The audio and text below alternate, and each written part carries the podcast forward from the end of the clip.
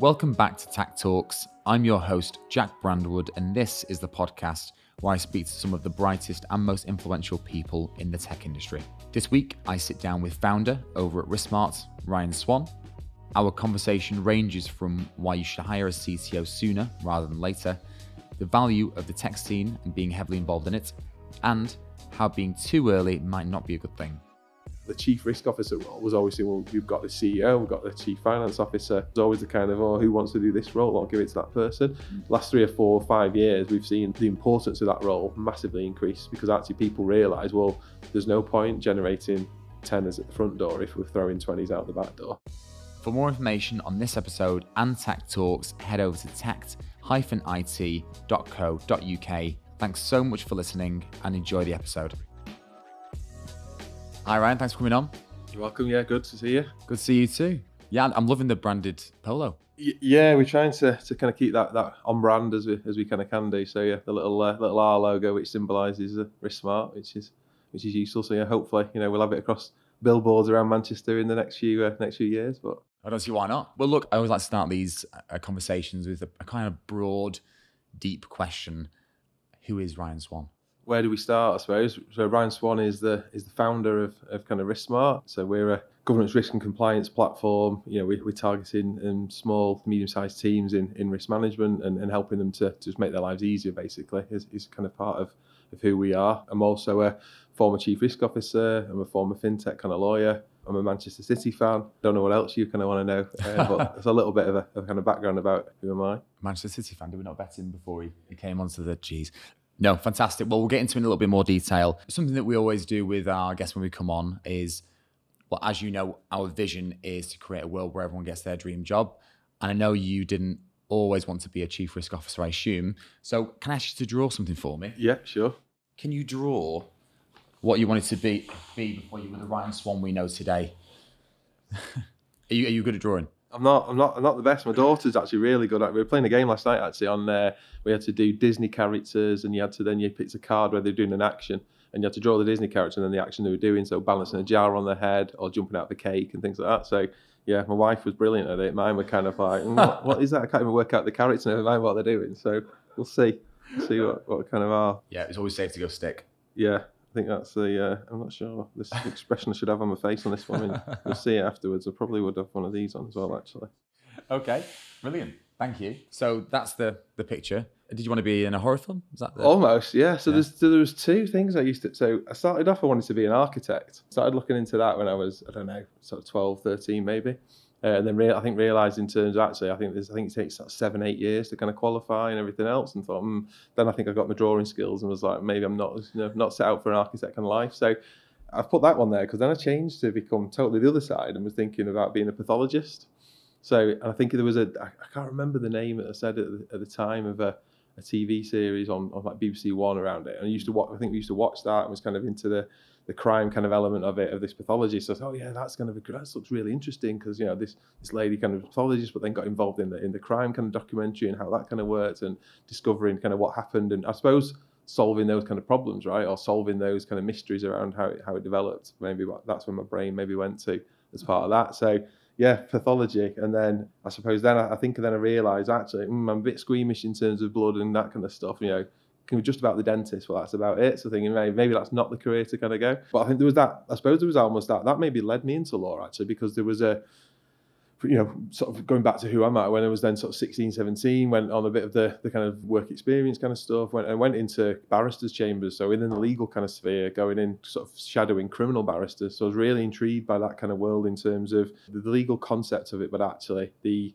the solving of those kind of problems, mysteries, actually finding out in terms of the justice kind of element, shadowed those criminal kind of barristers, and I guess that's where I then decided, you know, not to not to pursue that kind of angle um, in terms of criminal law, but then went and did the, the, kind of law degree and can talk through in terms of where that kind of led me to. So yeah, I think going back to it, there was obviously something down there that well, you know, went down the wrong track in terms of pathology. It's not for me, but the uh, yeah, the, the kind of mystery element maybe was intriguing oh, how your life would have been different if you t- ended oh, yeah. being a pathologist. Yeah, exactly. I'm not sure where it would have been if, if, if it had gone down that way. Probably tried to get into the TV element and say, oh, I don't really want to do it on, on, on, sort of on dead people. I want to just pretend and go and uh, go and be the film star instead.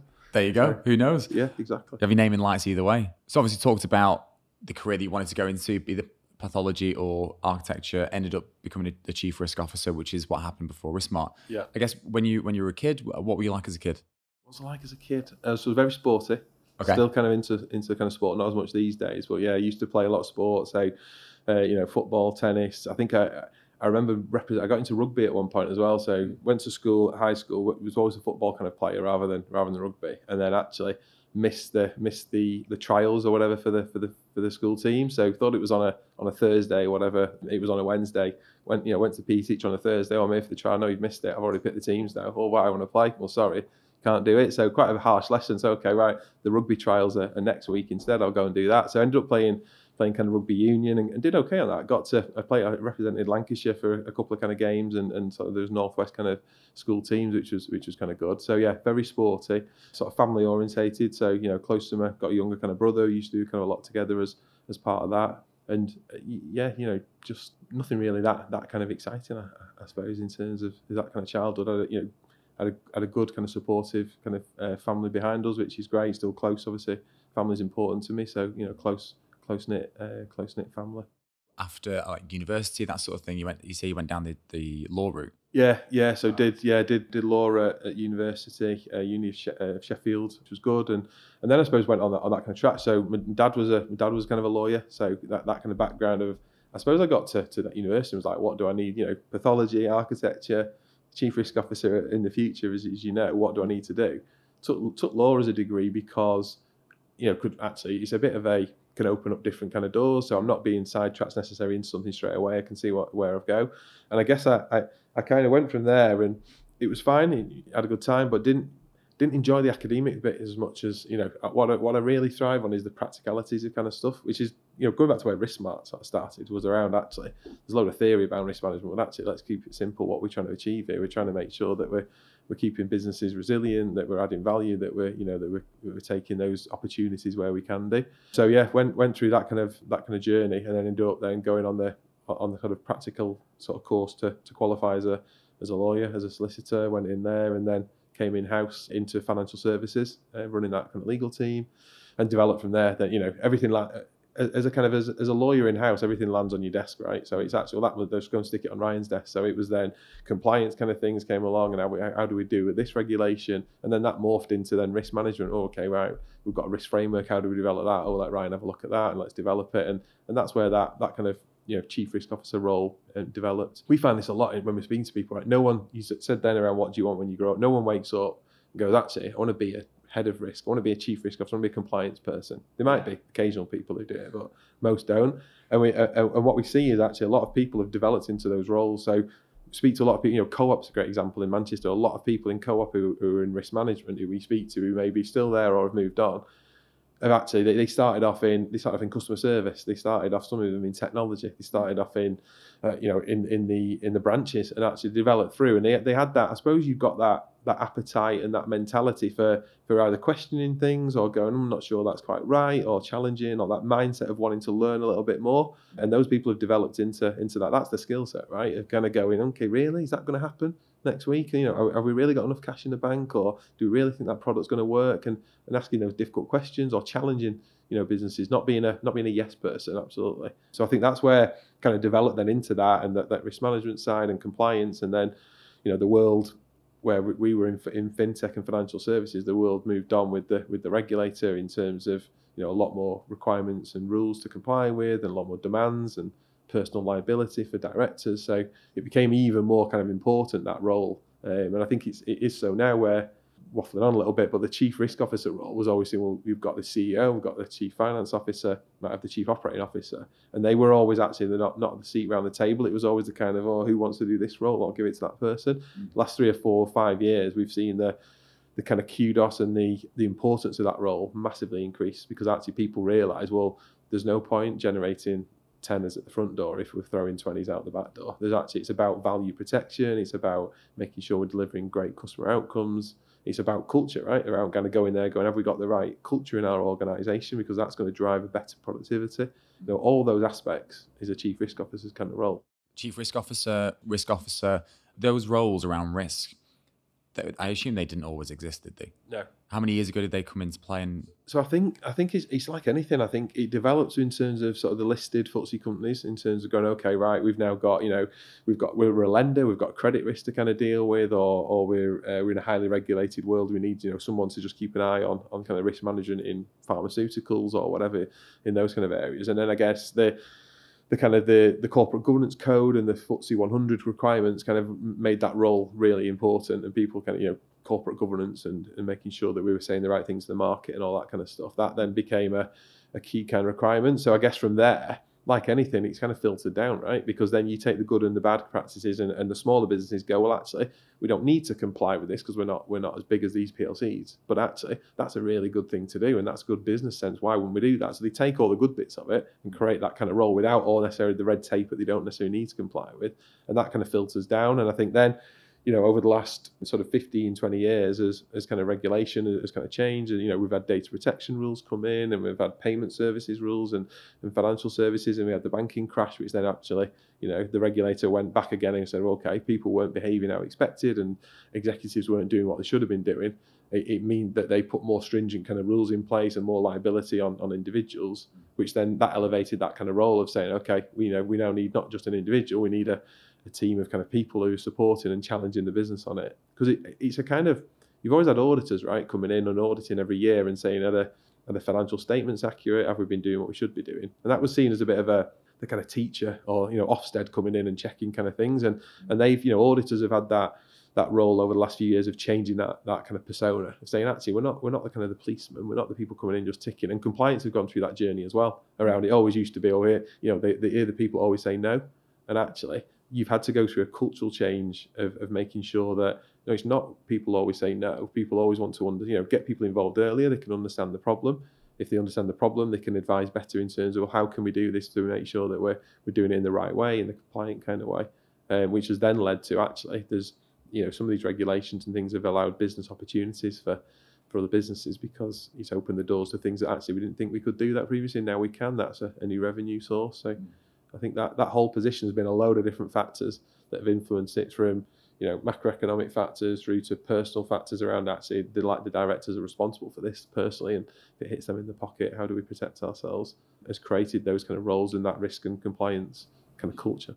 Do you know any stories at the top of your head where if someone had a chief risk officer or something like RiskSmart that they could have avoided a hef- well firstly a hefty fee or perhaps businesses that have gone under. Yeah, you have absolutely. Yeah. yeah so right. I think you mean you look at you look at financial crime in the news at the minute, and some of the fines there are being like I think you know sort of Deutsche Bank and people like that's in the news, sort of 300 million kind of fines that they were they were receiving. And when it boils down to it, whether it's financial crime, whether it's risk management, whether it's kind of cultural things, whether it's you know some of the the fast fashion brands that we've seen go, you know, because actually in the they've been using sort of unethical sort of methods of how they maybe did that previously in, in different kind of countries.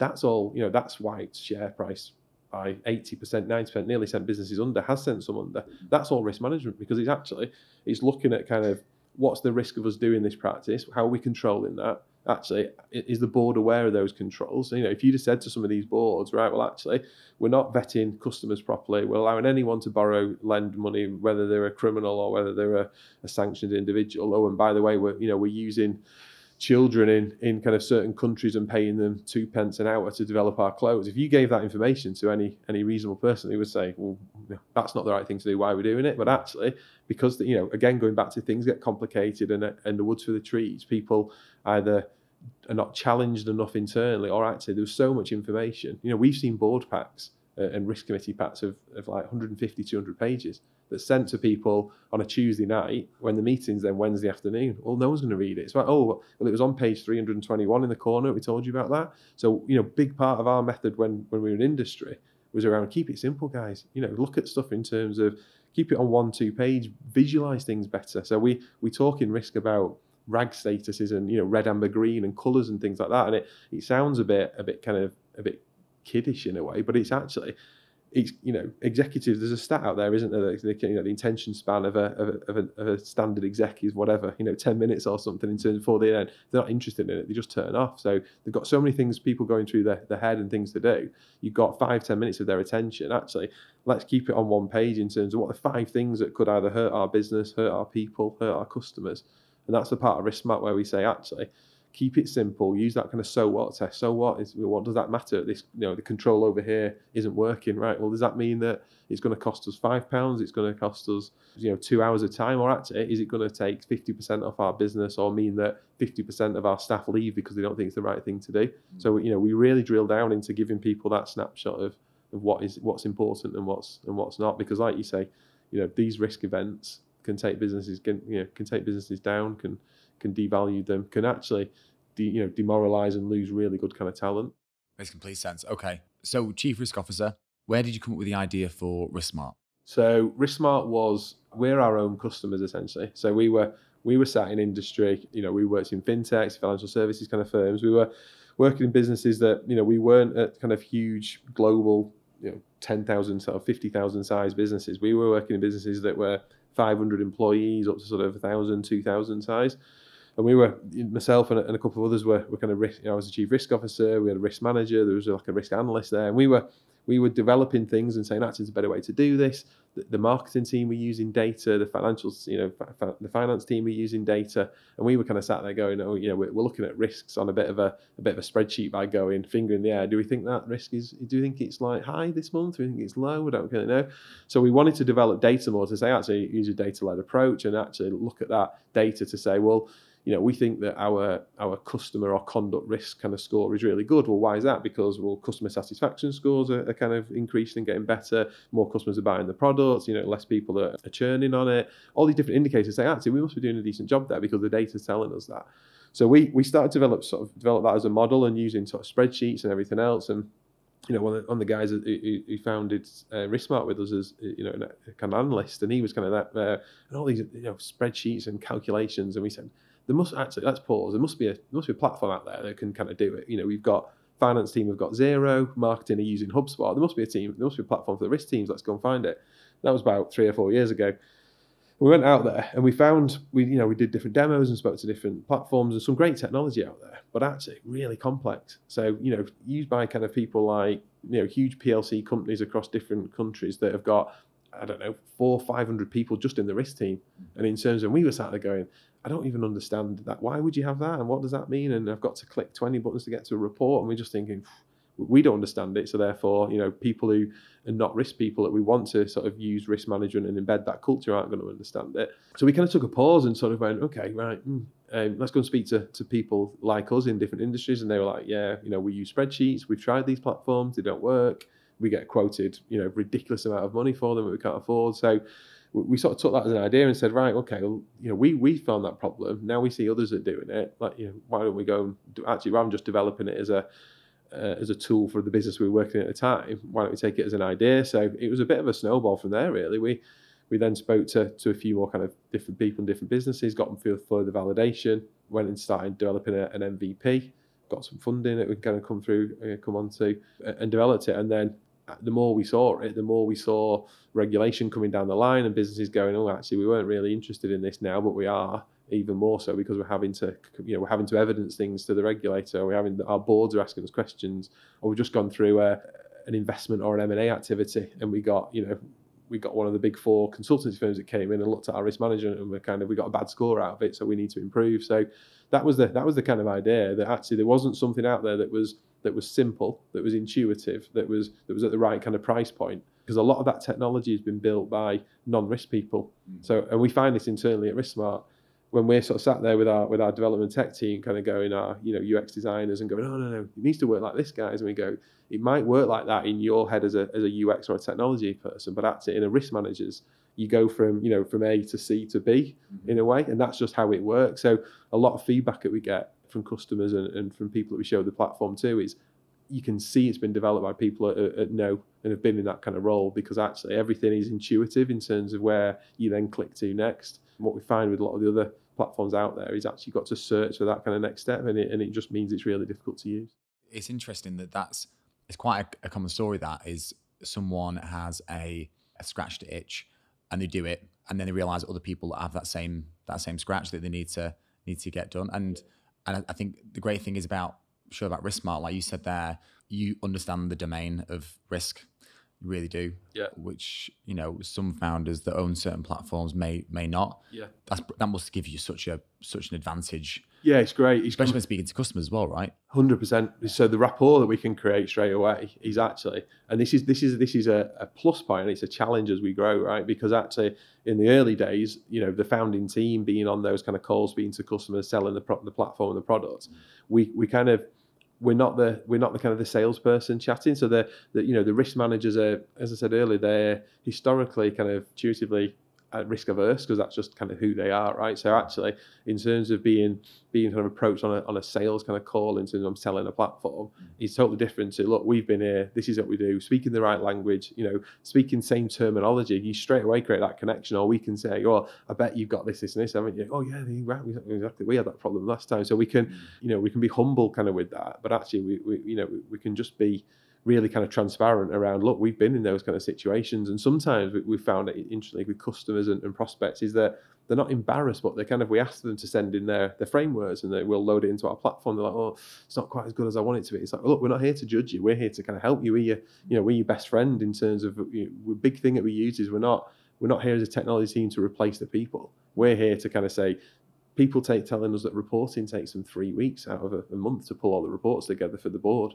why, why you know you don't want to spend any time doing that. You let us do that and we you know it takes us a, a couple of hours at a click of a button to be able to produce all those reports and, and send that in that kind of direction. So yeah it's it's great. We create that rapport. We can you know, we see those pain points. We're not just thinking oh this could be a problem. We go oh this was a problem for us and we ask the customers and they, they validate that. The challenge comes from as we kind of grow we need to we of course we need to bring in sort of account executives and salespeople to help grow the product and, and business development. But we also need to bring in people that have, have got that risk domain expertise because we need to keep that kind of connection. We need to keep that authenticity. You, know, you can't chat GPT that authenticity. Mm. That is around people understanding. You can you can't throw a few buzzwords in because they're the risk teams and people will, will find you out, right? You, you know, you throw risk framework and risk registers, and they go, okay, you know a bit about risk, and they'll ask a bit more about you. And if you're left sort of floundering, it's going to just totally ruin that that kind of reputation and, and confidence.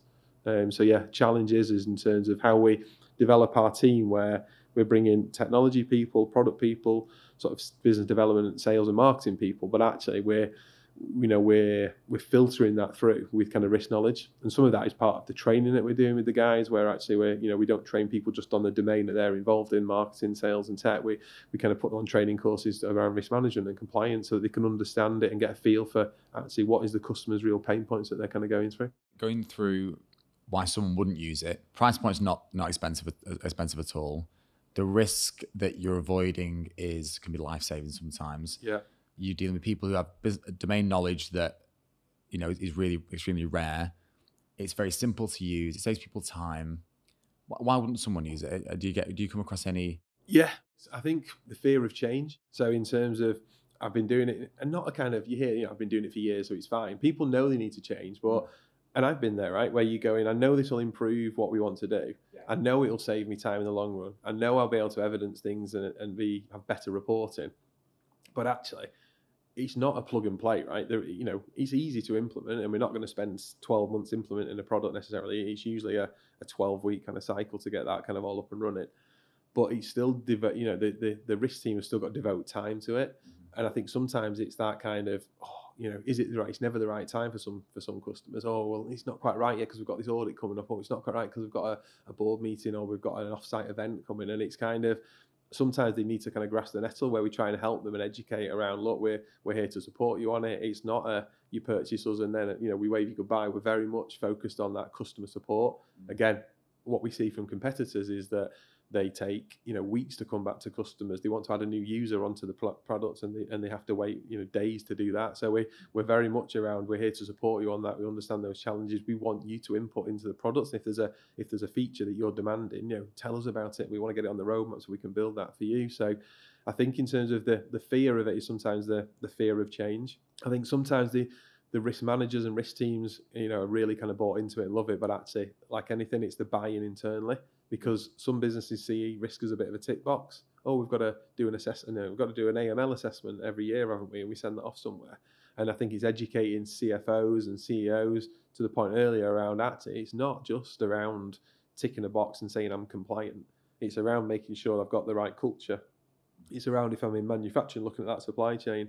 It's around looking at, you know, are my, are my people motivated enough? That's all risk management. That's all stuff that our platform can kind of monitor and engage and get information from the HR team to say, are we, he's like, you know, are they trained in the right kind of way? And well, hold on, you know, 50% of people haven't completed the training courses that we suggested, and we can see a dip in productivity and, and using just data to be able to just look at those different points. So, big thing that we're doing at the minute is just supporting those risk teams on that. You know, how do we you know, we, we have things to help them through business case templates and things like that to say, actually, here, you know, this will get you internal buy-in, but it's bringing that bigger so what test. So, you know, what does a CFO really, you know, really care about in terms of uh, risk management and how do we help them on that kind of journey? Because sometimes it is a, a risk culture piece that they're on that journey to to go through. And the risk manager might be a sole person in there. They might have a team around them where they've got a couple of couple of allies. You know, the tech team are obviously uh, often really, really kind of key to saying actually this can make us more efficient and it's really kind of good. And we've got cyber security risks that we need to kind of control because our platform can can manage those kind of frameworks and, and, do that on, on kind of obligations and compliance. But yeah, having that conversation and we're really open on that. You know, we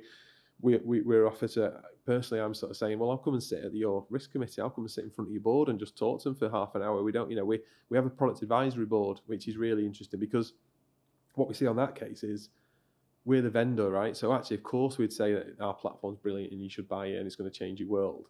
But actually, what, what we've developed is a product advisory board, which is people who, you know, one lady's on there who used to be a director at the FCA uh, for sort of eight or nine years, and, and some of them have been chief risk officers at, at large, you know, really large global kind of businesses. And, and, so really good variety of kind of individuals there on that advisory board are challenging us in is that the right feature of the product and how we're thinking about the pricing and what the customers kind of want.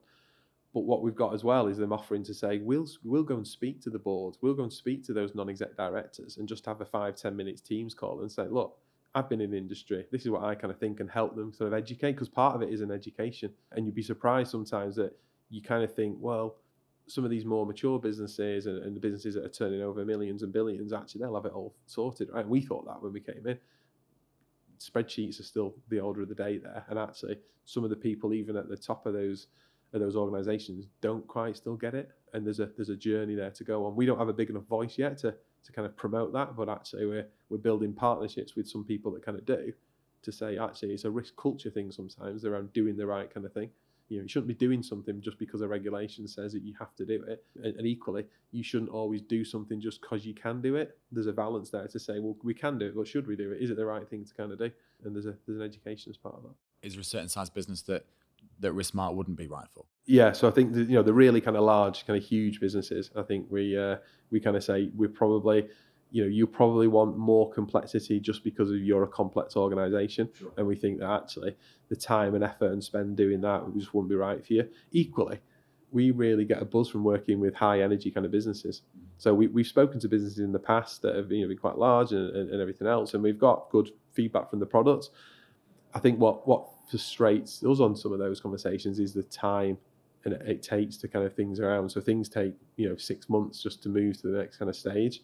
Mm-hmm. And, and, and I think what what we kind of really like is those businesses that are that are kind of innovative, that, that want to kind of grow and that understand it and and move at kind of pace. And not everyone does. We get that. We've got to have a you know there's processes to kind of go through. But yeah, working with those it sort of energizes us as a team, and we you know gives us that that kind of pace of our kind of product roadmap. So yeah, if you're if you've got sort of 100, you know, 50, 100,000 employees across 15 different locations around the world and, and a risk team of 500, we're probably not the right platform for you. If you you know, if you've got a, a business size of, of kind of 50 through to uh, you know, through to 5,000 or, or something like that, and risk teams of, of anything from, from kind of zero all the way to sort of 20, you know, as a, as a rough estimate, that, that's the right size. But we're, we're developing the products even more through different use cases as we you know every day. Mm. So we, we started off with risk management and risk managers. We you know we, we've got a compliance module that we now have in terms of allowing compliance teams that have two sides of the same coin right? They're looking at the same kind of data information but they're looking at it more with a, you know a, a regulatory kind of lens and how we're complying with this and how we're doing with it. We're speaking with security kind of teams and, and cyber and info security and CISOs because actually they've you know, we're ISO 27001 uh, accredited ourselves, and, and actually using our platform to get audited and get through that, the auditor was kind of like, wow, this is amazing. So we've got that validation and we're using that now with with those risk security teams where they're managing those frameworks and compliance. And we just recently onboarded a you know, really, hopefully we'll, we'll, announce it in the next few few weeks. But a, a, you know, really kind of household name who are, are, using us across their security team just to just to manage security risks across their business. You know, and they're they're turning over you know billions of pounds, right? So it isn't just around the the size of the organisation; it's sometimes around the the right fit for kind of us. And if you want to do risk in a in a kind of simple kind of way, uh, intuitive kind of way on our interface, but still have the complexity under the under the hood, then you, you're right for us. Yeah, and, on that tech piece as well. First of all, how long has RiskSmart been going? Uh, so we founded the business in sort of late 2020. So just obviously coming out of COVID, sat at, you know, sat at home, working from home, thinking of different things, and, and that was another one. The founding thing was around, you know, sort of funny story was sort of on a, we were sort of just away for a few days with my wife and we were sat there you have more time we were thinking about different stuff. And she was like well you know you, you got all this and we're working all this. And we, and we, used to get told in industry as risk teams and compliance teams when we got in auditors in and things like that we got we used to get told, that's a guy, you know, you're you're a small kind of team, you're not a massive organisation, but you're you're doing you're doing things, you're well ahead of some of these bigger businesses that we speak to and things like that. We're not blowing our own trumpet, but we always got good validation. So part of it was kind of, you know, supportive wife kind of in my ear, sort of saying, well, you know, people are always telling you you guys are doing things really well. Why don't you go and do it for yourselves and do something else? So part of the RiskSmart kind of story was having that that confidence to kick on because going back to you know when we started it in 2020 we were in industry, we were kind of, you know, in paid kind of jobs and taking that leap from going, actually, we're, we're, just part of a bigger organization now to being actually, it's us, we're responsible, you know, we're responsible for making sure that staff get paid, we're responsible for the product, we're responsible for going out and getting those kind of features and, and selling it and developing it it sounds great and you can sketch it out on a PowerPoint and you can go, oh, this would be great. And you can do a little, you know, model on a on a spreadsheet and say, oh, we'll do this and we'll do that. And that's great, right? But actually having that leap of faith to go, we know we're going to do this sometimes takes a, a bit of kind of courage. And I think we probably still would have done it, but it's good having people around you that challenge you to go, don't do that, but equally give you that confidence to go, no, I think you should go for it. And part of that was the family saying, go and have a go. It's always great that they're not, they're not involved in the industry. So they can they can look at it like a, a almost like a childlike na- naivety. Yeah. You know, which sometimes what you need because sometimes you can be too, you know, risk averse and not understand that just give it a go. Yeah. Try it out. What's yeah. the worst that can happen? And I think know? you've got to be, I think I've learned, you know, going through, starting up, you know, going through different phases and going through different senior kind of roles in the industry, you kind of learn each phase, right? You you come out, I don't know, you come out of uni and you're doing the junior ones and you think, well, you know, a partner in a in a risk firm or a law firm or the CEO of a business, wow, they they must know everything about it and how do they understand everything? And as you go through it, you realize that everyone's just trying to find stuff and work it all out, right? They're not, mm. they don't know everything about everything. There's some people there are chances as well, right? So you've seen that where you've been sat around different tables going, I know that's not true, but anyway, that's the answer the firm's given them. And, and you kind of go through that, that, go through that kind of process. So I guess that, you know, I've grown up massively over the last sort of 10 years, but just having that mentality, once you get that right around actually, everything's not always going to be rosy. You're going to fall over and you just got to dust yourself off and, and carry on.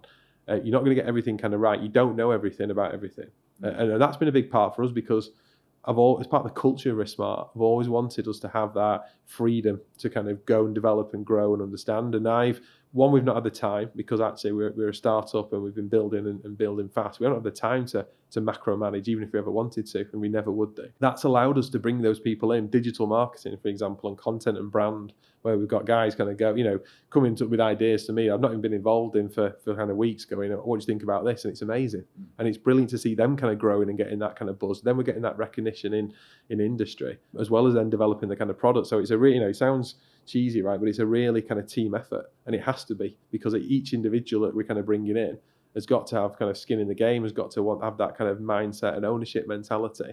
But that's it. We've got as part of that sort of trade off, we've got to give them the freedom to grow. We can't be then saying, right, we're bringing in a, a, a new full stack dev, but actually, well, this is what you have to do, and you can't move around it. And we want you to do that. We've got to give them a bit of freedom to go and be creative because they're going to bring ideas to the table that we didn't kind of think about, and that allows us to go on as a as a business. Going three years, you're now currently how many people? Um, so we are sort of approaching sort of 15 kind of people. people. And you've recently hired a, a CTO, right? Yeah. Quite, some would argue quite early on in your in your existence. Yeah. I guess why did you do that, and what are the benefits to doing that? Yeah, no, it's a good question, Jack. And I think people have kind of looked at us sometimes on stuff as, as we've grown because what we've always, you know, well, actually, we only need this, you know, you've got to, you know, we went and got a, a, CRM in place really early. We brought two business development SDR guys in place eight months before we had a product because actually, what we wanted to do, we never wanted to stop. We wanted to keep momentum. For me, momentum is everything in business. We need to keep that momentum.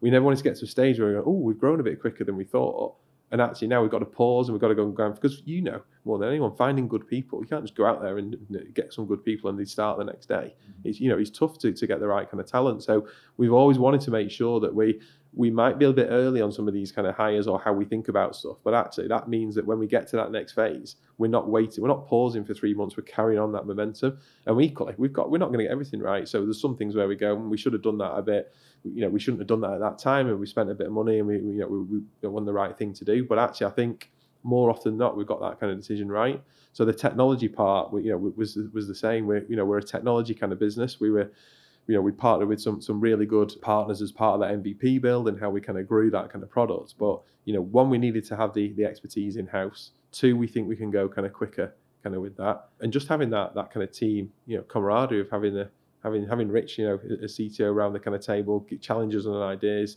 thinking about not just today but thinking about tomorrow. Because mm-hmm. as a you know as a as a non-tech kind of founder, I don't know everything about that kind of technology side. So you know we would have created a load of technical kind of debt where I go, no, it doesn't matter about that. Carry on.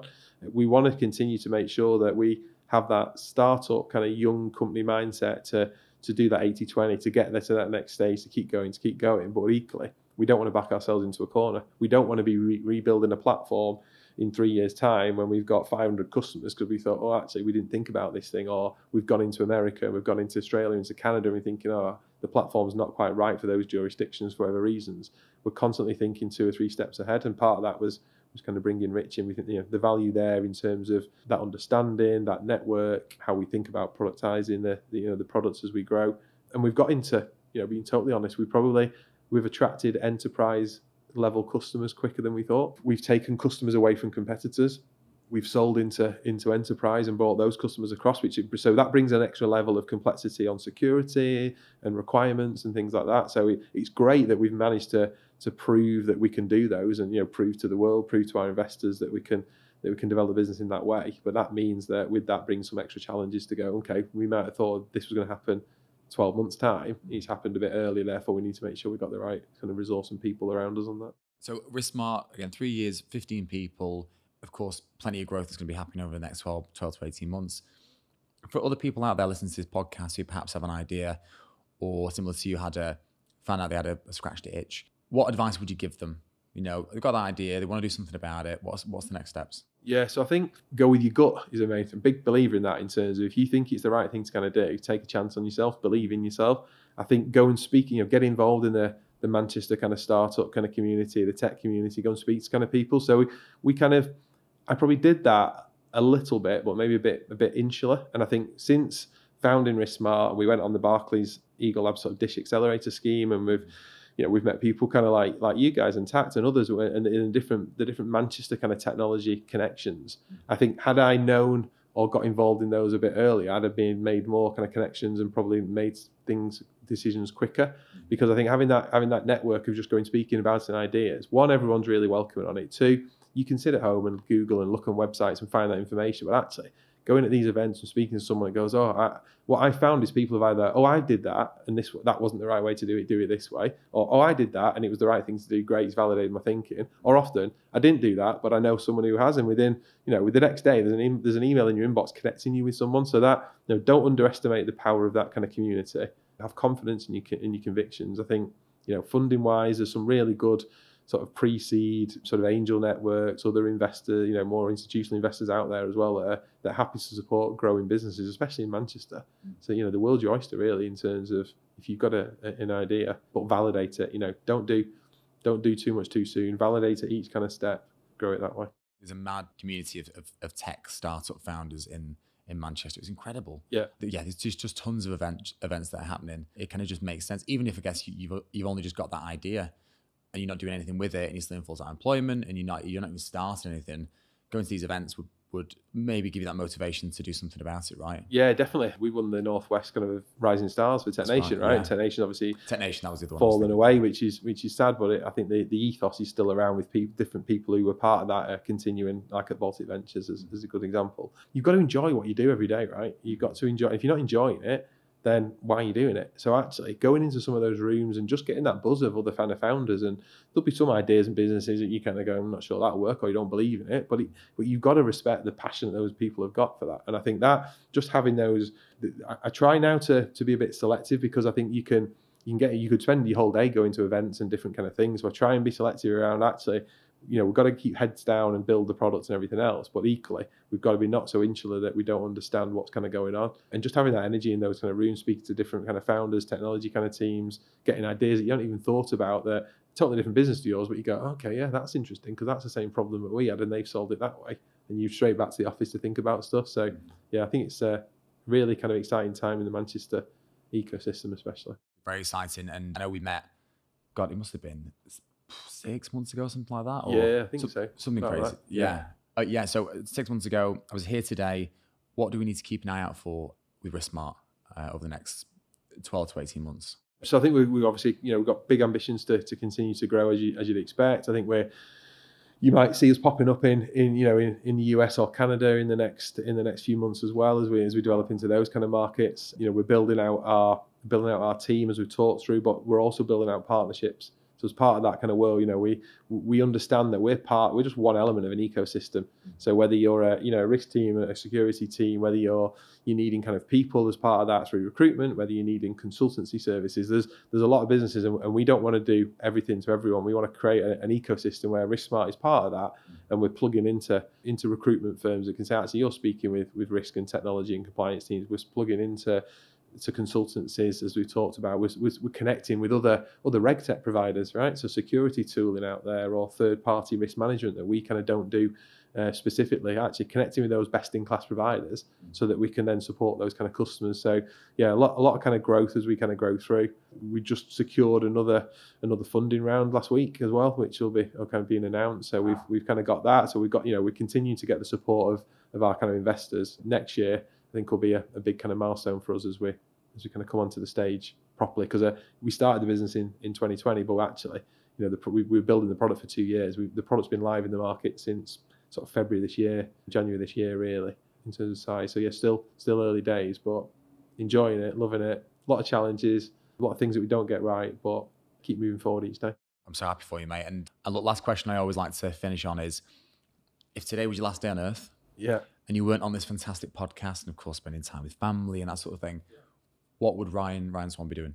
Gosh, that's a difficult one. we talk about actually a fun thing. Uh, you know, I was sort of talk about home, just having a laugh around that. What I'm big and quite probably tell by by sort of me, but I quite like my food as well. So we always talk about that. The last, what's your last meal be? What's your best kind of meal? Things, and we go through. Oh, what you know, food on this side, and mine's always. Well, you know, it sounds like really kind of classic Englishman or something. Oh, you know, fish and chips. Love fish and chips. So probably, probably sat there on a beach or somewhere eating eating fish and chips, chilling out. Yeah, not not very exciting. I'm not I'm not that an exciting kind of guy. I think. It's, In this scenario, it's the end of the world, right? You want to chill out before before it all goes under, yeah. yeah. So yeah. So if you see me on a beach eating fish and chips and there's a bit of a dark cloud, then just be yeah, maybe just be a bit worried. Yeah, peg it. I might know something you don't. Fair enough. Well, look, thank you so much for coming on, mate. It's, it's great to hear how quickly RiskSmart has grown and that everyone's realizing how fantastic it is. Congrats on the, the recent award, Northwest Business Insider. yeah, yeah, we got that as well, which is good. Yeah, Yeah. the investment and the impending growth. And yeah, I'm, I'm excited for people to see what, what RiskSmart's looking like in 12 to 18 months. Yeah, no, great, great to great to chat to you as always, and uh, yeah, look forward to to continuing to do so. Great stuff. Cheers, thanks, mate. And that's it for this week's episode. Thanks so much for listening, and I really hope you enjoyed it. Anything we talked about will be linked in the show notes. And if you haven't already, don't forget to subscribe wherever you listen to your podcasts. And we'll catch you on the next one.